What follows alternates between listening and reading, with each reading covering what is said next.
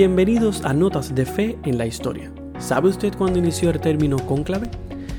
Un 29 de noviembre del año 1268 inició el cónclave más largo de la historia, que terminó el 1 de septiembre del 1271, cuando luego de 34 meses fue elegido Gregorio X.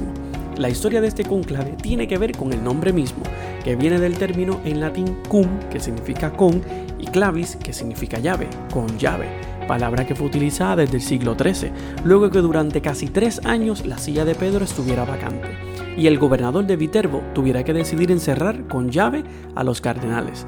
Como relata la Enciclopedia Católica, los cardenales reunidos en Viterbo estaban divididos en 2 campos, el francés y el italiano. Ninguno de los dos podía conseguir los 2/3 de la mayoría del voto, ni querían ceder a los otros para elegir a un candidato al papado. Fue en el verano europeo del 1270 que fueron encerrados con llave en el Palacio Episcopal, cortándoles incluso el suministro de comida.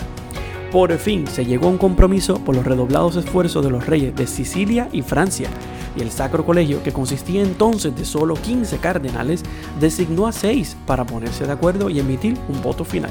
Los 6 delegados reunidos el 1 de septiembre de 1271 unieron los votos y eligieron a Teobaldo Visconti, archidiácono de Leija, que no era ni cardenal ni siquiera sacerdote.